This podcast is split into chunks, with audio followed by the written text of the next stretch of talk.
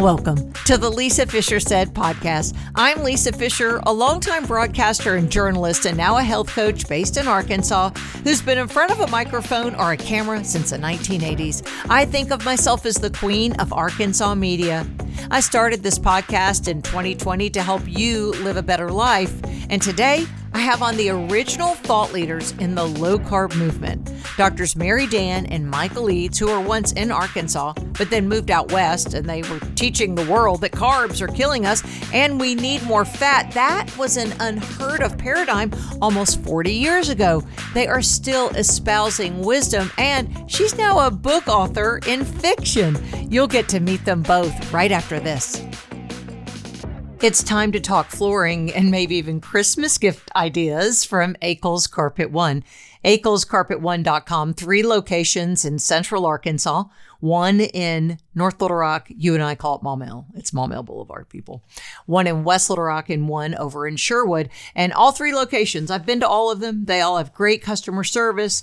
Product knowledge is outstanding. And here's the deal they beat the big box store prices. I think I really kind of buried the lead, as we say in journalism, but that's how I should have started it. They will beat the big box store prices, and people come in from all over, from other states. So, our friends who are listening outside of Arkansas, you can still come to Akels Carpet One and get a great deal. You can get zero interest if paid in full within 12 months. They have the LVP, which is the luxury vinyl plank. That's the one that the Akels girls have been telling me, both Courtney and Erica say that's the bomb.com right now. That's what everybody's kind of looking for for flooring because it's so affordable and it looks so good. And no one knows it's not marble or, you know, whatever you want, hardwoods or all the things. So check that out when you go. Go online, call them. Here's the other thing they answer their phone you know, the big box store, mm-hmm.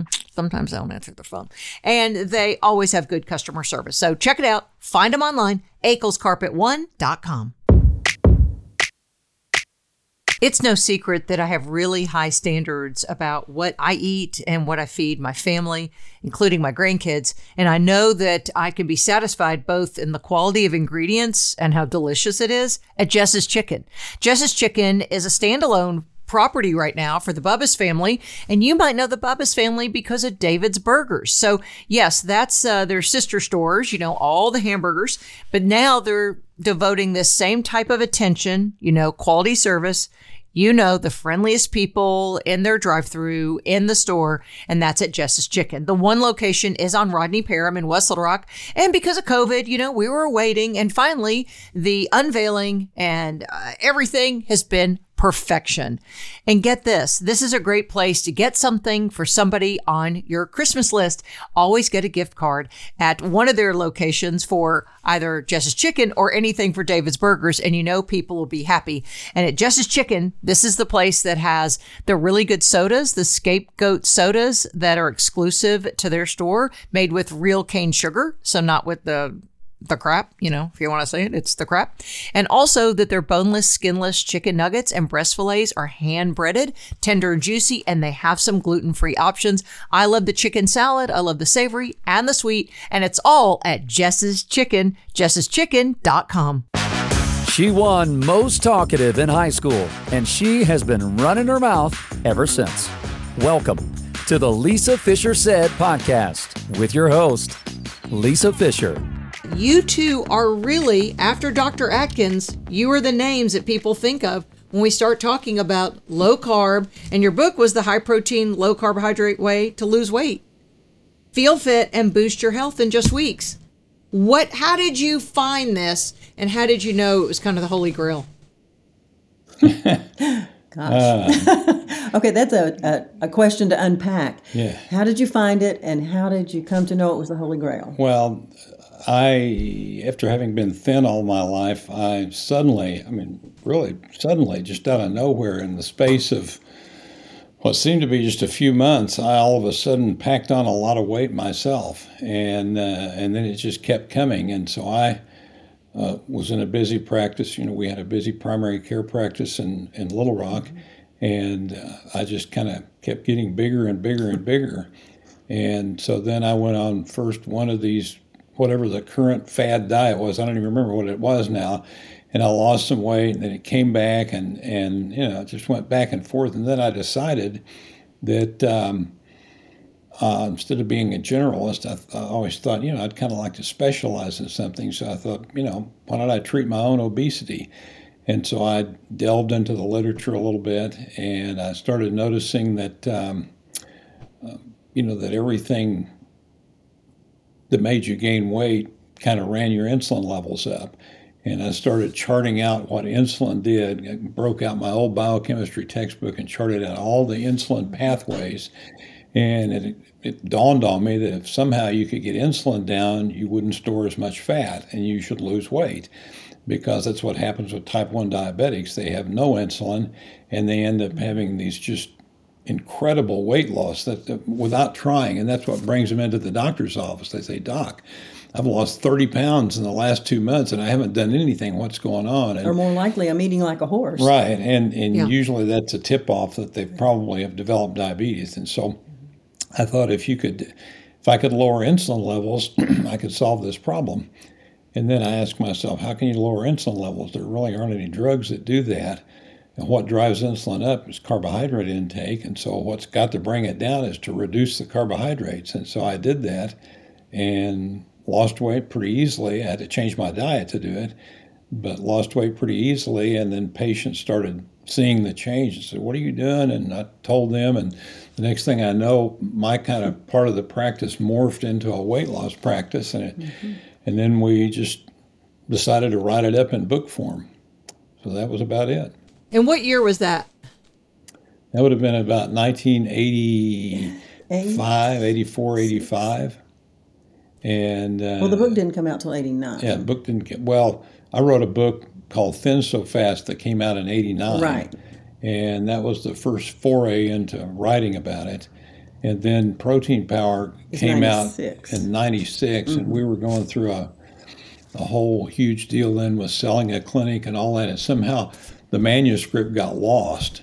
and at the, the publisher. At the publisher, and the publisher was not calling us usually they're right on top of you because they've given you an advance and they yeah. went, hey, what's going on? Where's the manuscript? Mm-hmm. And uh, the, I'd lost the editor that we signed up with, had left and gone to another company, so they assigned us a new editor, and there was just mass confusion. Then they fired that editor, and then somehow our manuscript got lost. Uh, the, the sort of the manuscript in process because we were sending it bits at a time. Actually, it was my manuscript, and I was doing it by myself. I wasn't myself. involved at the time. And and it, it got, as I said, it got lost at the publishers. And I was glad because we had all this stuff going on, trying to negotiate the sale of our clinics and moving into a new practice that was kind of weight loss and, and mm-hmm. metabolic only. Yeah. And uh, and so I was thankful that I hadn't heard from anybody. And then all of a sudden, out of blue, out of the blue, I get a call from the new editor and says, "Hey, what's going on with this manuscript?" where have you been? What's happening? So that kicked us back into gear. And then Protein Power came out in 1996. With us both. With us both. Oh, mm-hmm. well, then while this was going on, we ended up getting a new agent. The new agent said, let's, you know, let's rep this to other companies. And so we went to New York and, and had a, uh, you know, went from publisher to publisher. And they said, why don't you both, I mean, you both do this, why don't you both write the book? and be co-authors. That was fine with me. So off we went, especially since I'd written about half of it, so it was going to be left to her to, to write, write the other half. Good. to write the other half. Uh, Good thinking. And so it kind of let me off the hook. And anyway, that's how it all came to be. What were some of the things like when um, Dr. Well, you're both Dr. Eades, I'm sorry. Michael, when he started saying, I- I'm going to have to lower my carb intake, what were some of your first choices that you were looking at to eat that were high protein and low carb? Well, it's so simple for him. steak and steak and right. St- he he would eat steak all day long, every day. He would have no problem with that. I'm the one that gets kind of burned out on steak, but I would have gotten oh. burned out on turkey breast too. I mean, I just yeah. I have to have some variety. But he would happily have steak and a salad every night uh, and tomatoes mm-hmm. every night that's I, I, don't even have to worry about that. That's very simple. Well, we had lamb and we, well, had, we had, chicken and we had all kinds of. But not because of you. of meat. No, I like lamb. She's the one that didn't like lamb. She's come around though. I have come around. I have. But So- that was mainly the main switch. It was almost to a carnivore diet. Um, Mm-hmm.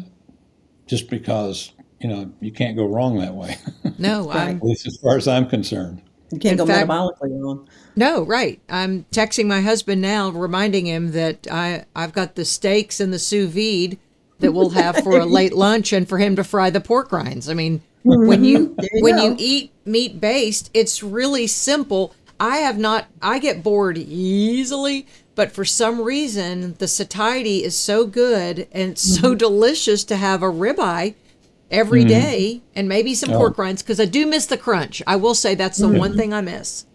Yeah. And Here, so, singing my song with ribeyes. Mm. Yeah. That's, uh, That's his. I could eat it every day. and you just and, about do. and not go wrong. Y- You know what I've noticed because I adopted more of a meat-based ketovore. I mean, we might have avocados, or I think the nightshades like personally bother me, so I've kind of mo- removed those. But um, my satiety is so high eating beef, right? Mm, Those hunger and those satiety hormones, the leptin pushes out, the cholecystokinin pushes out, you know, all these things magically. But I noticed that the last couple of nights, because we're recording this in November, and so it's already uh, social eating.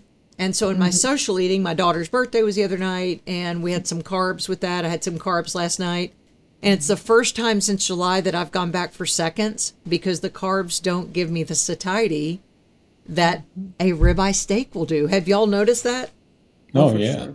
For sure. Not only do they not give you the satiety by themselves, they override almost the satiety of the ribeye itself. So you have Yeah. the ribeye, and then you have the, the piece of birthday cake or whatever. Yeah. And then you're you're off and, and running and hungry again, and it's um, it's an odd effect. Yeah, and you, you really notice it if you're, say, at a restaurant and you've gotten some delicious big chunk of meat that you're gnawing away on, and you finally kind of get it finished, and somebody says to you, "Hey, uh, try a piece of this swordfish; it's really good," and you go, uh, "Really, I can't eat another bite." Then they come around with the dessert tray, and you say, "Hmm, well, well, uh, maybe I can eat another bite." Yeah. because your even your brain knows that carbs are going to override this satiety effect. So they do override it. Hmm, that's really interesting. And it, it make, Absolutely. Yeah, it makes a lot of sense. Um, so you started realizing what um, the researchers now have told us. Dr. Ben Bikman wrote "Why We Get Sick," and you know he's a metabolic researcher, and it's all about insulin, not even glucose. So we used Right. to chase this rabbit trail of glucose, and Dr. Bikman so beautifully said that um, insulin has a 10 to 20 year predictability on your health you know, it will blow out long before the glucose will signal anything because of the body we're, you know, fearfully and wonderfully made. And then Dr. Fung has noticed it. So y- y'all were saying this in the 80s. Did people think you were nuts? I Uh, thought we were killing people. yeah, Oh, because of cholesterol? yeah, yeah, and Yep. uh, and and both Ben and Jason are good friends of ours, so we uh, Oh, I bet. you know we go back and forth with them a lot. Uh, the um, but yeah, back then people did think we were crazy. In fact, the Arkansas Times came out to do an article on us, and they were just Had cover article. a cover article, and they were just all sweetness and light. Mm-hmm. And they came out, oh, they were so excited about everything. And then when the article came out, it was just a total hit piece. Oh, my gosh. And one of the, the sub headlines was, Are these doctors killing people?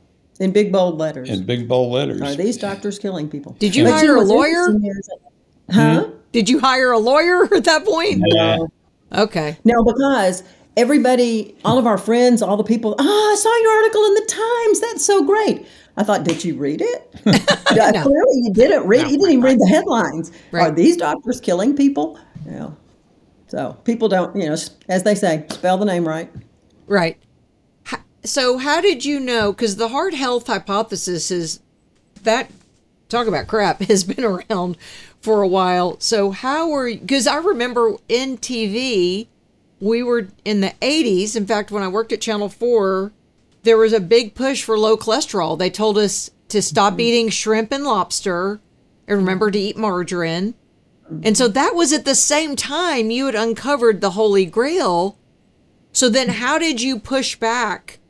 And I'm, your patients didn't die, they lost weight, they lowered their insulin, they lowered their risk of disease. Yeah. Well, what it, when we first started working with all this, um, we too had bought into this whole cholesterol hypothesis. Uh, but what we discovered in practice is that a low carb diet really lowers cholesterol. It doesn't raise it in most people. It kind of normalizes it. Now, there are a subset of people that it does raise it on, but the vast majority of them would get their cholesterol lowered. So we thought that the low carb diet was great for lowering cholesterol, so it didn't bother us that we put people on on uh, meat and eggs and cheese because we saw people's cholesterol go down, their LDL go down, their HDL went up, their lipids changed in a uh, in a positive direction. If lipids actually matter, yeah, which they may lipids not. but- actually matter. And Right. now I reached the point that I don't think they even matter at all. But at the time, we were using that as a way to treat uh, lipids that were out of whack, and it worked really well. And then with people who, who had their LDL go up, uh, with those people, we would do uh, a a special test that was kind of expensive. I mean, we asked them about it, and if they wanted to go for it, we we did it that, that measures the particle size because even It's at pretty that common time, now, but back then it was. at that time, it was uh, people were realizing that if you had big fluffy LDLs, those were actually uh, a good thing. They were helpful versus a small dense. And what we found out on these people who did have their cholesterol go up, and the ones we did test on this, is they had all switched from a small dense to the big fluffy type. And triglycerides are really a pretty good marker for that. And if your triglycerides go down, you can be pretty well assured that your big fluffy LD, that your LDL have converted to the big fluffy kind, uh, even if they go up. So it wasn't problematic. And so we really got to the point that we didn't worry about it at all. And as time went on, uh, we got more and more comfortable. became more and more with the opinion that lipids really don't matter. I have to say, the first few patients was a little bit of a, uh, what would you call it? It- A little bit of trepidation. yeah. Oh, because I'm a couple of them were really, really high. There was a, a one woman, and she actually came in to see me uh, at the Cantrell Clinic, where I was the head doctor there, and she had right upper quadrant pain, all the signs of probably um, uh, gallbladder disease, Right. and so I started to work up on that. And when I got her lab back, uh, on that. It was just it was non-fasting, but still, her triglycerides I think were 3,200 or Yeah, they were something like that, 3,200, um, like 3,200. And I was just, and she was not that overweight. I mean, she was, a, a, you know, a little thick in the middle, but she was not overweight really. And, you know, mid 30s, late 30s. Mm-hmm. Yeah. And I was just, oh my gosh. Um, and so I ended up sending her, well, A, to have her gallbladder ultrasound and all the stuff she had to have done done, but then over to his clinic for him to look at this in, in terms of the diet. And because she didn't want to do medications, she was concerned about the medications and she wanted to try to do something naturally. And so uh, I ended up sending him, uh, her to him, and he repeated her lab fasting and it was worse. It was like 3,500 or Mm-hmm. Yeah, something was- like that. It was It was a, a, huge triglyceride number. And uh, he put her on the diet. It was a little trepidation. Said, "Go home, eat. I want you to eat meat, cheese, and salad." Basically, is what he told her, and eggs. And he had her come back in two weeks. And she came back in two weeks, and her triglycerides were normal. yeah. Normal, I mean, it, which was like 180 or 150 Yeah. or something like that at the time. Yeah, she had she'd made an incredible improvement, and it was strange because in a in a just a short period of time, I ended up with four patients. That she was the first one, but four patients that had really bad lipids. And I put all of them on the diet. I stressed mightily over it because I could just see myself in court. I Right. mean, the uh, you know the plaintiff's attorney said, "So, are you telling this jury, Dr. Eades, that you took this person who was a middle-aged male and likely to have a heart attack and already had high cholesterol? You put him on a meat and cheese and egg diet. Is that what you're telling this jury?" I mean, I had bad Nightmares. dreams about Right. Nightmares. that. Uh, so I watched all these people like a hawk. And but these four came in. Three of them were uh, females, and one of them was a male. And the male was a middle-aged male. It was a guy I knew. He'd come in to get an insurance Mm-hmm. physical, and he, uh, you know, he came in and we chit-chatted a little bit. And he said, uh, you know, what can I do about this belly? And he had kind of a little pot belly on him. I mean, so a little pot belly. yeah, and I told him about the program, and so he said okay, and he takes off, and then I get his lab work back, and his lipids are absolutely horrible. Mm-hmm. Not as bad as And- hers, but not as bad as her. But remember, like this was a time. 1700 triglycerides Yeah, or and this was like a that. time when I when I had bought into the whole lipid hypothesis, Right.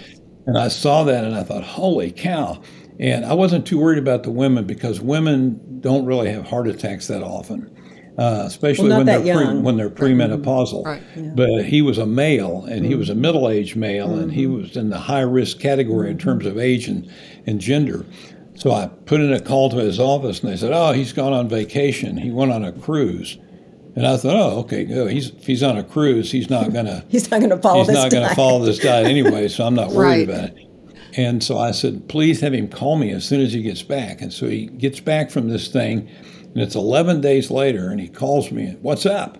And I tell him, and I say, uh, what, "What's the deal? What are you doing?" He said, "Hey," he said, "I went on a cruise, but I had access to everything in the world, and I stuck to your diet, and I've lost about five pounds, which is unbelievable on a, On a cruise." And he says, "And I feel great." And I told him what his lipids were, and I said, "You got to come in. We we got to recheck these." And he came in, and 11 days later, they had totally normalized.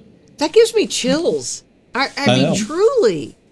I know, and so that gave me confidence to, Mm-hmm. uh, you know, to to push on with this as an actual lipid lowering therapy, not just a weight loss therapy. Mm-hmm. And we saw that pretty uniformly. And as I say, occasionally people would have their LDL go up, and then we measured for particle size, uh, and that And there is this thing um, that uh, Dave Feldman is uh, honing in on, Yeah. which is the, the lean mass hyperresponder phenomenon. And so there are some you know, athletic, young, lean people who will end up having their um, their LDL go up, their total Way cholesterol go pretty up, pretty yeah. high, and uh, you know that's been a real concern in some quarters. But and he was one of those, I think. And so he's studying that very carefully, and you know it really looks like it's it, it's an aberration, but it's probably not something that's dangerous to these people. But you know it's hard when your cholesterol goes that high with the rest of the world telling you you're going to drop dead. It's uh, it's hard to um, to stay Well, firm.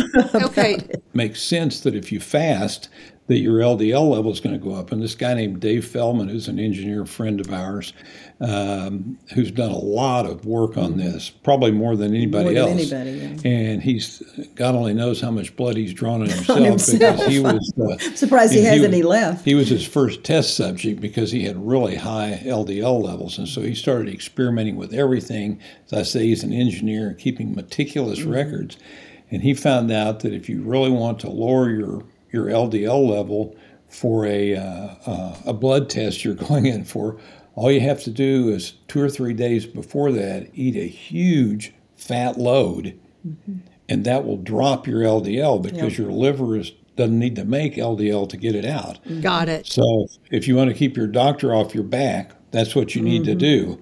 About oh, you need to go on a statin. and uh, The ribeye caps. Yeah. That's what you need to eat for the three days before. I, I want, I really, I, I I almost, wa- I'm not going to have you repeat it because people can stop their device and back it up. But that is the most solid advice, most sage advice for anybody. I've even heard Dr. Fung, Megan Ramos, who's part of her, uh, his Institute of Dietary Men or IDM, whatever that is. I heard her say two to three days of fat load, but she told us hardcore intermittent fasters, she said, simmer down on your fasting and only do 13 hour fasts for those mm-hmm. three days. And now mm-hmm. you're explaining, I didn't understand why, but I know I've told, I am a certified health coach. I don't give medical advice, but I can tell people how to take their labs that are not just glowing, but representative of their true health. And mm-hmm. so that to keep a provider off their back. But that totally makes sense to me. And I will I will use that advice from this day forward. well, you know, most people, if they're if they get a high number like that, they get scared by their doctor and they're going to you know have to go back in and get it repeated and invariably what they do is that they go way low fat because they think they're doing the right thing and they end up getting a worse number Right. and you know so it's it, it's totally counterproductive what they try to Yeah. do that is And is then they- s- so Yeah, then they panic and Mm-hmm. And then they end up on a what- statin. Yeah, what can, which are, as far as I'm concerned, absolutely worthless Mm-hmm. drugs. could could you repeat that, please? that statins are worthless drugs In my opinion, they're worthless drugs. Thank Yeah. you. And opinion of so many cardiologists that I've interviewed, so many that, I mean, and uh, another book I'm reading right now, or a book I'm reading that has it may be the cholesterol myth or one of I'm listening to it on Audible, and the author is saying that the most lucrative drugs on the market for the provider, for the healthcare companies, for Pfizer, for whoever, are the statins. So Right, it's the same right. thing I said the last couple of years. Just follow the money. You know, I'm sitting in the comfort of my office now, recording some spots, and the doorbell rings. It's Cornerstone Pharmacy. Yeah, uh, compounding at cornerstone.com delivers to those of us in Little Rock, Arkansas for the low, low price of free. But better than that, for those of you listening outside of Little Rock, Arkansas, you can still go online, order your supplements, uh huh, order your hormone testing, and get 20% off. Yeah. Code is Lisa at checkout. And these are the people that Arkansans have been depending on for more than 20 years for hormone replacement therapy. But there are so many other things that are available, and it doesn't have to be something where you think, well, I don't need hormone replacement. You might want some supplements. They have the pure encapsulations, which I really, really like, and some other lines. And those things can help you mitigate some health problems. So, compounding at cornerstone.com, link is in the show notes. You save 20% at checkout when you use the magical word Lisa. I hope you do. And guess what? You'll be feeling better in 2023. And if you look at all the, the statin studies, the the ones that were decently done, the early on ones that they spent 10, maybe hundreds of millions of dollars doing, um, what they ended up showing was that statins brought about no no Decrease. change, no decrease in all cause mortality. I mean, the reason that you take a drug is you don't want to die, okay? Right. and and statins didn't make any difference in all cause mortality, uh, except in one small group, and that was men under 65 who had had a heart attack already, and even that was a negligible change. And in fact, you know, people who study public health wonder if it's even worth the money for the tiny handful you had saved to put all those people on statins, which not so much anymore, but used to be really expensive drugs until they went off patent. But the uh, um, but there's no no change in all cause mortality, which means you're just trading one risk factor for another.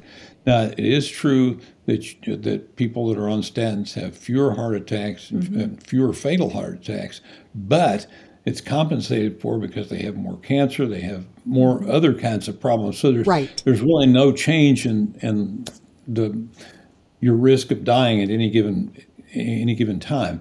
And so that's why I think they're kind of worthless drugs because they're not particularly benign. They're not they can- benign. They can increase liver cancer. That's why people that are on them have to go back in and get all these blood tests all the time.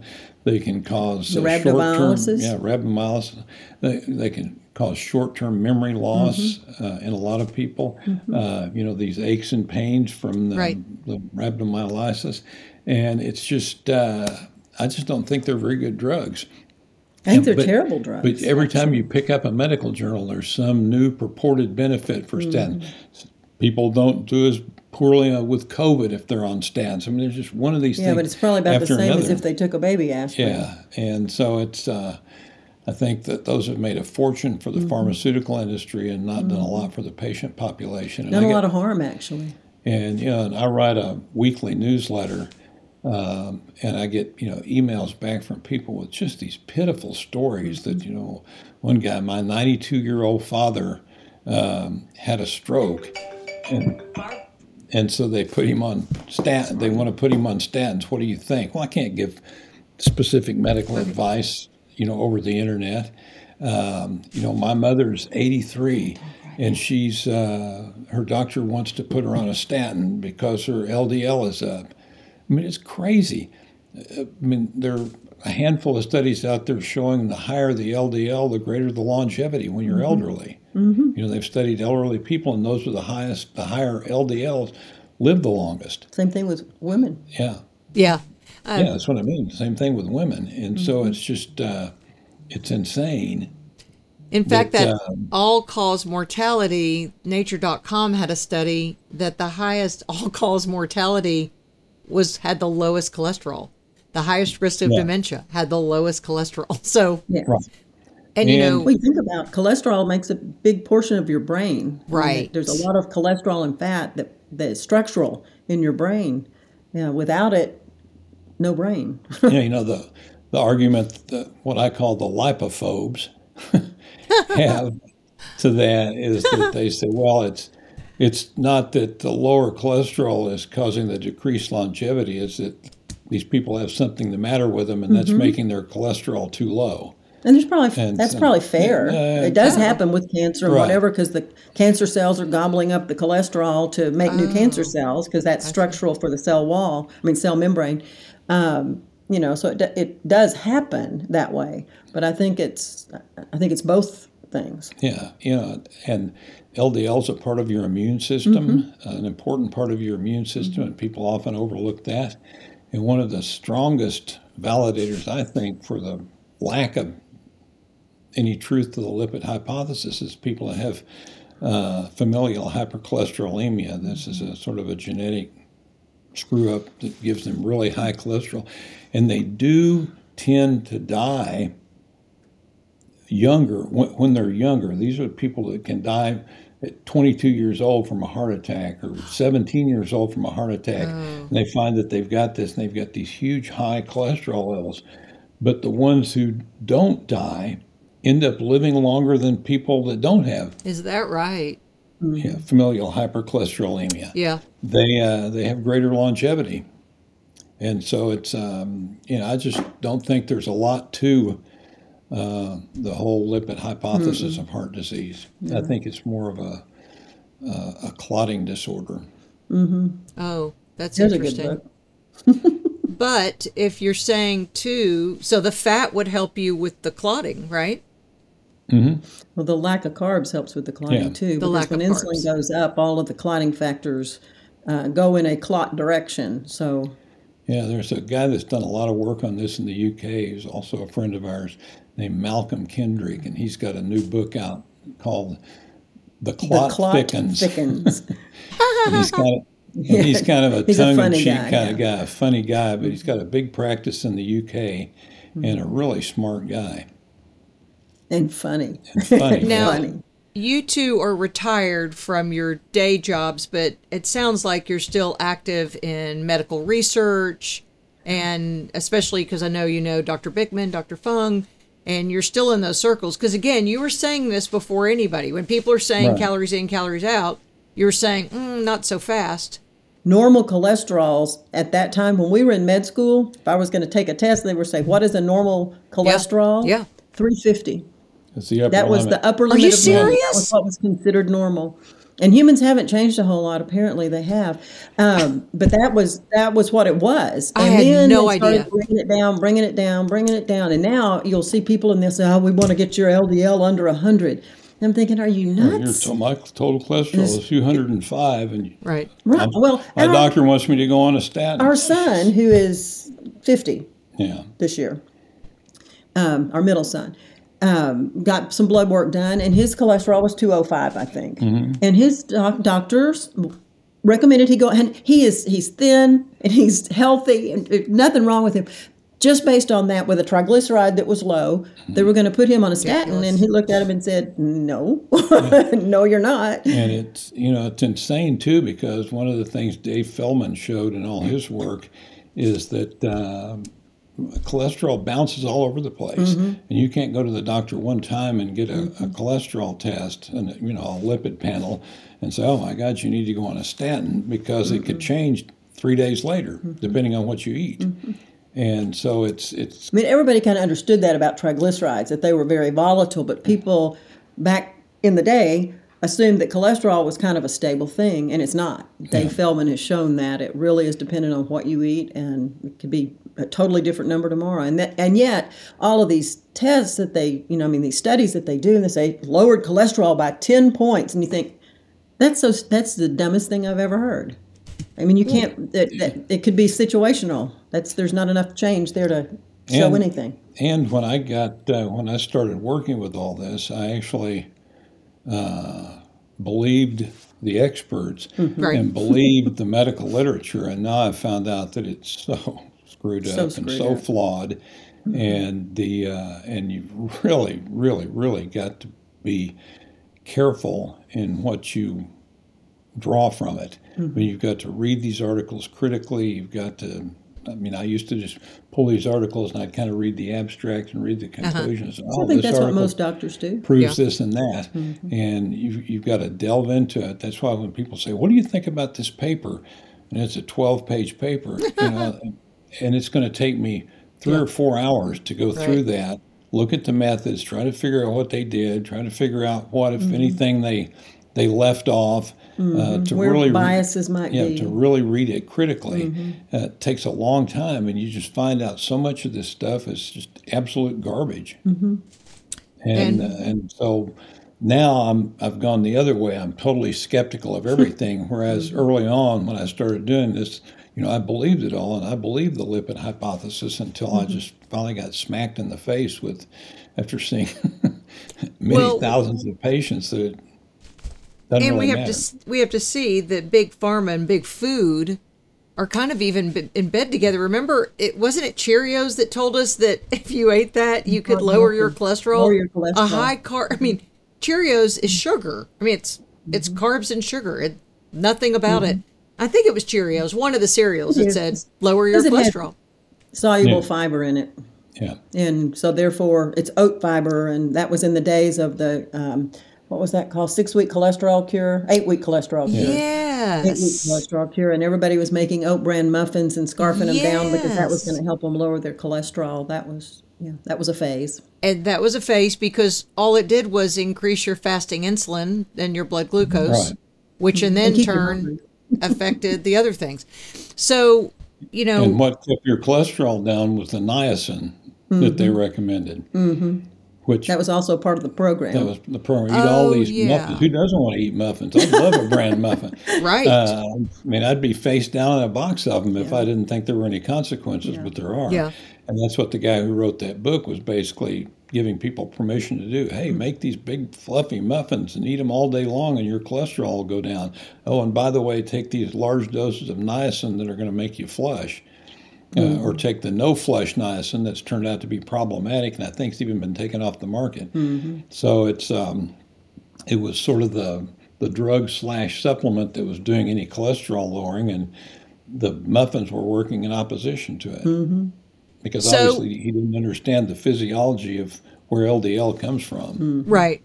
Well, we'll go back to your in the 80s when you were practicing and you were saying, you know, we've got to push more protein and now we know more fat. Were you then, because everybody was counting a calorie then, were you, y'all counting calories within your high protein? You weren't then. Then people did think that you were crazy. Crazy. Yeah, we just we just Yeah. you know for the most part, uh, if you count carbs instead of calories, Yeah. uh, you won't overeat because the foods that you do get to eat are so satiating. You, Yes. you really don't overeat. It's strange though; some people can, and we would get these letters that I just found amazing. These people would write to tell us how closely they were following a low carb diet, and they were eating this and they were eating that, and and you know, I did and uh, only eat ten grams of carb a day, and when you add up everything they eat, it was about five or six thousand calories. And they said, "I'm not losing any weight," and, and I would think, well, And this was a female. This Yeah, letter right. was a was a woman. I would say, does it not amaze you that you're eating that many calories and not gaining weight? Oh, that's a good way to look at it. Yeah. Well, what And- could what was she eating though? She was just eating hmm. because you get so Well- satisfied from if you eat. She was, she was eating the three things that sabotage most low carb diets, which are nuts, nut butters, and cheese, Mm-hmm. because you can cram a ton of calories into those without getting very many carbs. And so people will eat those to weigh excess. And the whole thing about a low carb diet is, is what it does is it lowers your insulin levels. It basically opens the doors to the fat cells so the fat can come out and be burned, which is what you want to have happen. Okay. But if you're eating enough dietary fat that you don't have to burn any fat, even though the doors are open, it's not going to come out. You're not going to necessarily gain weight, Yeah, the amazing thing is that you Okay. don't gain weight doing that. but you won't lose weight. How how did she not reach satiety then? I, nuts. I don't know. That's I, really. think, I mean, I think that's what you're what you're talking about is exactly that. There are some people oh, that have okay. such a high okay. A, a- ability to not be satiated Yeah. uh, that they they can just eat and eat and eat and um, I mean I remember reading that letter. It's when we had our clinic up in in Boulder, Colorado. Um, I was just I said you won't believe what this woman's eating. I mean it was just a you know, it was like three eggs and five pieces of bacon and whatever for breakfast, and then she Uh-huh. was having. Um, you know, a, a whole six, you know, ounce can of tuna with mayonnaise, and I'm not sure what. And then she, I mean, just Yeah. eggs in, in the middle of the day. I mean, just all of this food, and then the big steak at night, and you know, and yes, she was keeping her carbs ten grams, but she was eating just a tremendous number of see. calories, and as a result, she wasn't going to lose weight on that. She she was maintaining weight on that. But you know, I thought, golly, it's, it's like double what I eat. Yeah. Yeah. Well, you know, and our middle son, the one she was talking about earlier, who's thin, but he's actually started putting on a little bit of weight because he doesn't pay real close attention to his diet. And so he's just flipped the switch and kind of went cold turkey on a low carb diet. Well, on a basically carnivore diet. Right, on a Yeah. basically carnivore but kind of low carb diet. And so he's sitting there one night watching TV, and he's got this, you know, one of these big things like you get at Costco of uh, Cashews. cat no, yeah, Pardon? cashews, It was cashews. and which are kind of a high carb nut. They're Yeah. really a fruit, not a nut. But uh, Yeah. anyway, he's sitting there and watching TV, and he ate half of that thing of that that half huge, of that giant thing. So it's really easy to uh, do yep. when you're eating nuts. Yep. And you're just, you know, with the salt and you're crunching them, mm-hmm. Yeah. blah, blah, blah, blah, blah. Mm-hmm. Yeah. And he went through it, and I said, take a look at the calorie count on that. right. And it was astounding. Oh, he he had probably eaten, I don't know, three thousand calories just Yeah. sitting watching a movie. And So there is a time, and Dr. Fung says we can't outrun the thermodynamics of the the equation of, you know, you could eat too many calories. I guess mm-hmm. most of the people I deal with don't really face that, but I, I can see how. But if I'm mm-hmm. also hoping people aren't eating a bucket of cashews. right, Right. me too. Right. Me too. And he's not now. Now that we Now that we informed him of informed that. him, So But it, you know, but you can, you know, you can crank up and crank down your calorie burning too, and I see. well, without thinking about it. I mean, if you go on a really low calorie strict diet, you're going to burn a lot fewer calories. Your, Well, you get your metabolism cold. just drops Right, get off. cold, you, right. you quit you, all your you don't move as much when moving you sleep. around, You, don't have you, you know you don't have a lot of neat. and so yeah, you conserve calories. Mm-hmm. And on the other hand, if you just chow down on a lot of uh, low carb calories You'll uh, it. and don't run your insulin up, you Mm-hmm. end up cranking up your energy expenditure. just innately. I can see that. And, Um, you know, we saw that with patients in the clinic too. When once they got, I mean, the first thing we did was uh, when somebody would come in was you know talk to them about the diet, how it worked, you know, what was happening with within them, you know, when they eat protein, when they eat fat, when they eat carbohydrate, because I wanted I wanted them to understand um, that it was all in their control. That what they ate had this impact that they were not going to escape, and they got Yeah. to pick what it was. And there's a, a real power in that. I think if you feel like, okay, I, I really do have control of this, I can I can make this decision. But then they'd get on the diet and get squared away. And we didn't even talk about exercise or anything. We just said, get on the diet. And spontaneously, after they got on the diet and their insulin started coming down and their weight loss started, they would they would spontaneously they would come in and they'd say, I joined uh, you know, square dance club or what i mean they suddenly decided they wanted to get out and be active because they had all these extra calories that they didn't need that they were going to burn off and they needed a way to burn them off. But we didn't even really have to tell them to do it. They just did it Aren't our bodies interesting like that? Mm-hmm. I mean, Yeah, you think think about animals that go into hibernation. You know how they're not expending the calories, and that there's the intake is dropped. Mm-hmm. Yet they're provided. You know, they have the provision to make it through the long, cold winter. Mm-hmm. And then um, People I've like even I've even heard some doctors saying now that, and that's one thing I love about fasting for me is that um, I'm at my probably the weight my body wants to be. I'm 5'8", about 150. Yeah, I was 140 35 years in college. 40 years ago, I was 140. But, you know, I've been through menopause. My thyroid is not impressive. I have a lot of autoimmune condition. Yeah, she, she died. She R.I.P. to my little thyroid. She's just burned out. But all that to say, uh, Dr. Kiltz in um, upstate New York says the people who make it through the long, cold, hard winter, or through cancer, or through disease, are people with a little fat on them too. That mm-hmm. this isn't. That's why it's not a diet. It's where my body fits fine. My clothes fit well. I'm slim. You know, but I'm not skinny. That's the point. I'm not skinny. And I think fasting, if you eat, and you know, part of intuitive eating, and I know that that gets thrown around too much, but I think our body just kind of, there's a hand in glove where it fits and goes, okay, this is just where you're going to sit. This is when you need food. This is when you need to stop. And so that's one thing I think fasting has done for me is it has helped, and Dr. Fung has helped explain that my satiety signals and eating a high fat diet like steak is so mm-hmm. Mm-hmm. satisfying. Mm-hmm. So what what is your philosophy then on because intermittent fasting is obviously not a new term, it's an ancient term, but in the last 10 years Dr. Fung, Michael Mosley, some others have said, you know, I think if you stop eating as many hours in the day, you might lose some weight. What what did you think about that when you first heard it? Well, I wrote about it about 15 years ago, I guess. Is that right? Yeah, about intermittent fasting, and it uh, because I started reading the literature on it that was just coming out of the NIH by a guy named Mark Mattson who did a Yes. Oh, yes. And the thing that, uh, and, you, and, you know, when you look at it with rodents, um, you can, you know, you can take rodents and give them food ad libitum. They just eat all they want, and then you can crank it back for their litter mates, basically, sort of genetic similar rodents. You can crank that back by 30 or 40 percent and give it to them uh, just one time and and or I'm sorry, not do that. You can give them the same number of calories, but just right. give them once a day or Right. once every other day, Right. and they're going to lose weight.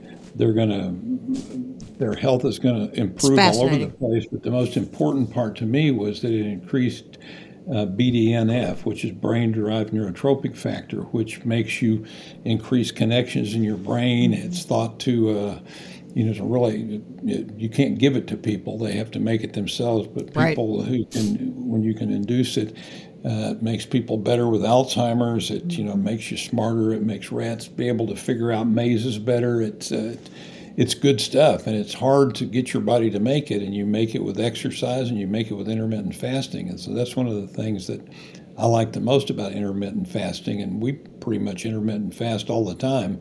Just we never uh, we kind of never eat at the same times, and we'll go till four o'clock without eating one day, and then you know the next day mm-hmm. eat an early breakfast. It's Right. just random all over the place, mm-hmm. and so and I Well, and sometimes we do it kind of structured. Yeah. You know, we'll do a um, a thing where you know we'll eat a breakfast and a lunch and a very early dinner if we're going to do that, and then we won't eat again until six o'clock the next day. That's fabulous. So then they'll get a twenty-four hour fast mm-hmm. in, but there, you know, never a day without sunshine. yeah. sunshine. Then the next day you, You eat get a your big steak. dinner and breakfast and lunch the following day, and do it again. But we're all over the place, Yeah. and the you know the most. Uh, the most efficient machine is one that's operating at a steady state. And so if you the more you alter things, the less efficient your machine becomes. Right. And less efficient in terms of human means burn Burns burning more more calories. right. And so that's why we like to vary stuff around all over the mm, place. Right. Our bodies And like not that. be just breakfast, lunch, Yeah. dinner, every Yeah. with snacks in between, you know, Right. all at the same mm-hmm. time. Yeah, I really think our bodies like to guess as to what the fuel source is. Plus, you show metabolic mm. flexibility because Yeah. you come mm-hmm. in and out of sugar and fat burning, which is, mm-hmm. again, we're fearfully and wonderfully made. Now, how do you handle, because we're in the holiday season, when that stuffing is in front of you or the cake? What do you do? Do you have special occasion days or no? Sure. Yeah. Sure. And holidays are, are generally those, although uh, I, I went uh, totally gluten free 10 years ago, Oh, great. just on um, the, pre, the, the understanding that it's probably not very good for your heart, uh, that gluten's probably not for inflammation. And right. Uh, I have a strong family history for heart disease, and so I, I went gluten free 12 years ago.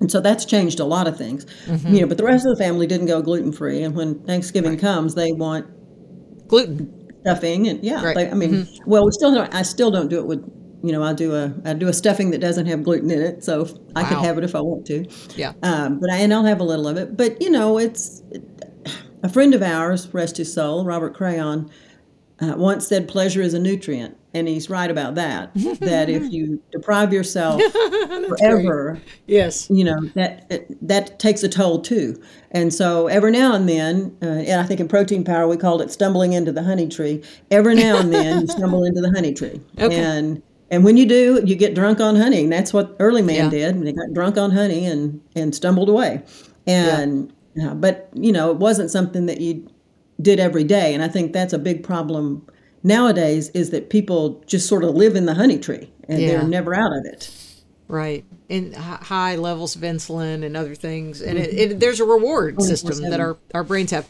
Okay, let's wrap things up. Mary Dan, you all have turned from nonfiction writing. You have now switched into fiction oh, writing. I didn't expect this part. Well, I want to go ahead and give props to you because when I looked for you on social media, because I remembered your names, and when I, I I've just, I mean, you can, I hope you can tell that I've done my research on mm. fasting and autophagy and all the things. Like I'm fascinated by the science. Your names keep coming up, but when I go to your site, it's all about the new and improved you. Now, Michael still is sassy on Twitter, and I love what he's saying about on Twitter. I don't want to say it here because I don't want the you No. know to get pushed Get off. canceled. Don't get him canceled. Well, sadly, I. canceled. He's you canceled. That's right. But I'm I'm tracking with you all on your Twitter. But Mary Dan, tell me what you've been doing. Uh, well, um, as so many people during COVID, I needed something else to do, and I uh, had a back years ago. I remember we were walking down the street in New York City with our agent, and I'm talking about the protein power book that was Yeah. that we were selling and all of this. And I had written three books for her, I think three or four, um, for a book packager that she was doing that were that were um, topical breast cancer, arthritis, um, vitamins um, eating disorders. And anyway, I said, you know, I'd really love to write fiction. And she says, well, if you're going to write some fiction, you should write you should write a story about a lady doctor in the rural South because that's what you know. And I thought, oh, okay, that sounds kind of good. So I actually got started on that and wrote a couple of early chapters of it. And then, you know, Life intervened and Protein Power intervened and the, all these books that came after Protein Power and, and our practice and a, a thousand things. And I never got back to it. And then during COVID, um, for whatever reason, I thought, well, I had my sister and I had actually taken that story and turned it into a screenplay back around 2000 Oh my! and um, and and and it didn't sell. But you know, and who were we? We'd never written a screenplay before. We did it as part of a class. We took a class at the Santa Fe Screenwriters School, and uh, in fact, we did two classes there, two summers. And so then um, I had this screenplay, and I had this beginning of a book, and I thought, you know, I'm just going to go back and I'm going to actually finish this book. I'm going to turn this book into a novel and get it done. And so I did, and got the you know the the whole thing uh, finished, and it was published in May. And then um, I decided it was going to be a series, and so the second one just came out the 17th of this month. So it's now a two book series. and what I'm are hoping. what are the titles? I'll put this all in the show notes too. Oh, okay. Uh, well, the the series is titled the Caddo Bend series, and the first book is called Caddo Bend, which introduces the lead character Maggie Okay. McKinley, and the second book is called Eye of the Storm. I love it. I love it.